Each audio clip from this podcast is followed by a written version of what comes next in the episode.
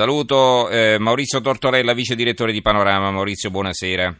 Ciao Stefano e buonasera agli ascoltatori. E saluto anche il professor Giuseppe Roma, senior advisor del Censis. Professore, buonasera anche a lei. Buonasera. Abbiamo chiamato un minuto prima perché poi le faremo fare anche un breve commento su questo numero di Panorama, sul tema di fondo che occupa la copertina del nuovo numero di Panorama in edicola fra qualche ora. Si vede una bella ragazza nuda di fianco, naturalmente, niente di scandaloso, su una bilancia. Forse si doveva togliere le scarpe però per pesarsi bene. Dietomani è il titolo. Un italiano su 4 segue i consigli per dimagrire e ogni giorno spunta un nuovo guru con la sua formula magica. Così la fissazione per la linea ha conquistato il mondo ed è un business da oltre 500 miliardi di euro. Dietomani, insomma, rende bene l'idea questo titolo. Allora, spiegaci bene come avete sviluppato l'argomento. Sì, siamo di fronte alla psicopatologia del vivere quotidiano che fa della dieta il suo mantra ormai invasivo, pervasivo e onnipresente. Abbiamo pensato, anche per le chiacchiere che facevamo tra noi, ci siamo resi conto che non parliamo praticamente d'altro. Si parla di cuochi in TV, di cuochi che scrivono, ma si parla soprattutto di mangiare e di come non mangiare o di mangiare meno per dimagrire o di mangiare diverso.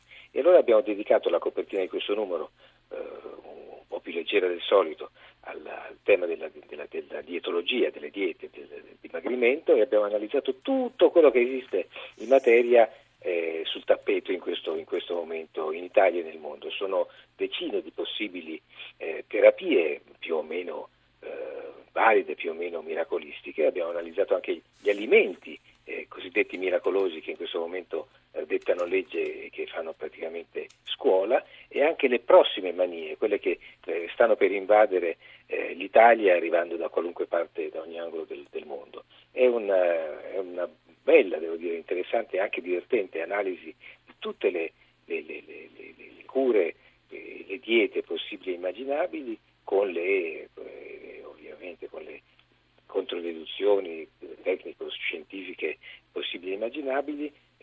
Ci sono i personaggi che ormai sono entrati anche attraverso la TV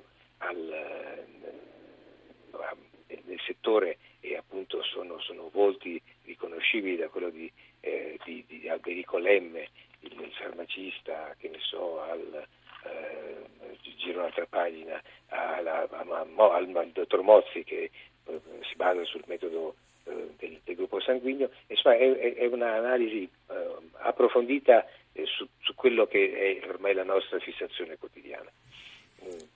Una cosa che può essere utile, oltre che divertente, per chi la legge. Perfetto, allora quali altri servizi ci vuoi segnalare? Ma c'è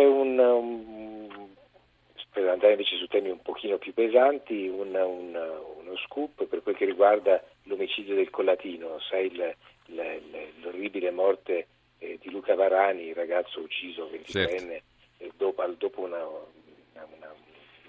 serata, anzi una giornata passata tra droga e sesso omosessuale.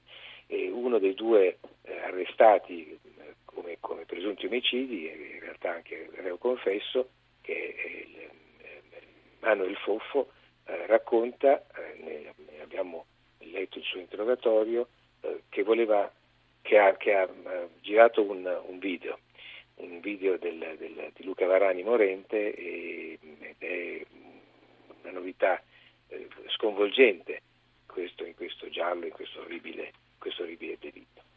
Il video è stato cancellato dal suo telefonino, ma la polizia scientifica l'ha recuperato, la stanno recuperando. Mm-hmm. Ci sono poi interviste, devo dire, che appunto tirano un po' sul tono medio del giornale. Due in particolare sono molto belle e interessanti, riguardano uomini e donne dello spettacolo, che sono anzi più donne che uomini. Una Nada, la cantante di Cuore lo Zingaro, e Mara Maionchi con il marito Alberto Salerno. L'intervista più bella del numero, secondo me, è quella a un attore forse poco noto, ma in realtà adesso notissimo, che è Fortunato Cerlino, che è l'attore che ha dato il volto e la estrema fisicità a Pietro Savastano, il boss di Gomorra. Sarà che a me la serie piace tantissimo, però è una intervista interessantissima, perché racconta come un uomo timido e pacato e mansueto si trasformi nell'icona del cattivo,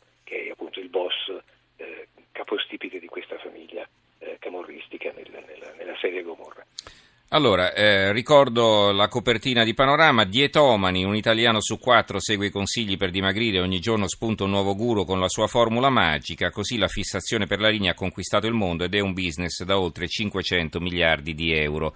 Ci ha presentato questo numero il vice direttore di Panorama, Maurizio Tortorella. Maurizio, grazie e buonanotte. Grazie, grazie Stefano, buonanotte.